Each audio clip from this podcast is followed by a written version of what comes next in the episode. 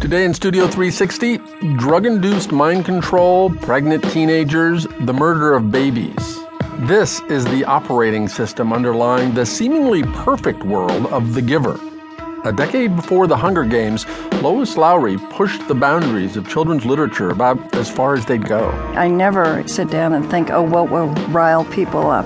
I do think, what would make a good story? And this does, I think. Lois Lowry returns to that perfect dystopia in her new book, Son.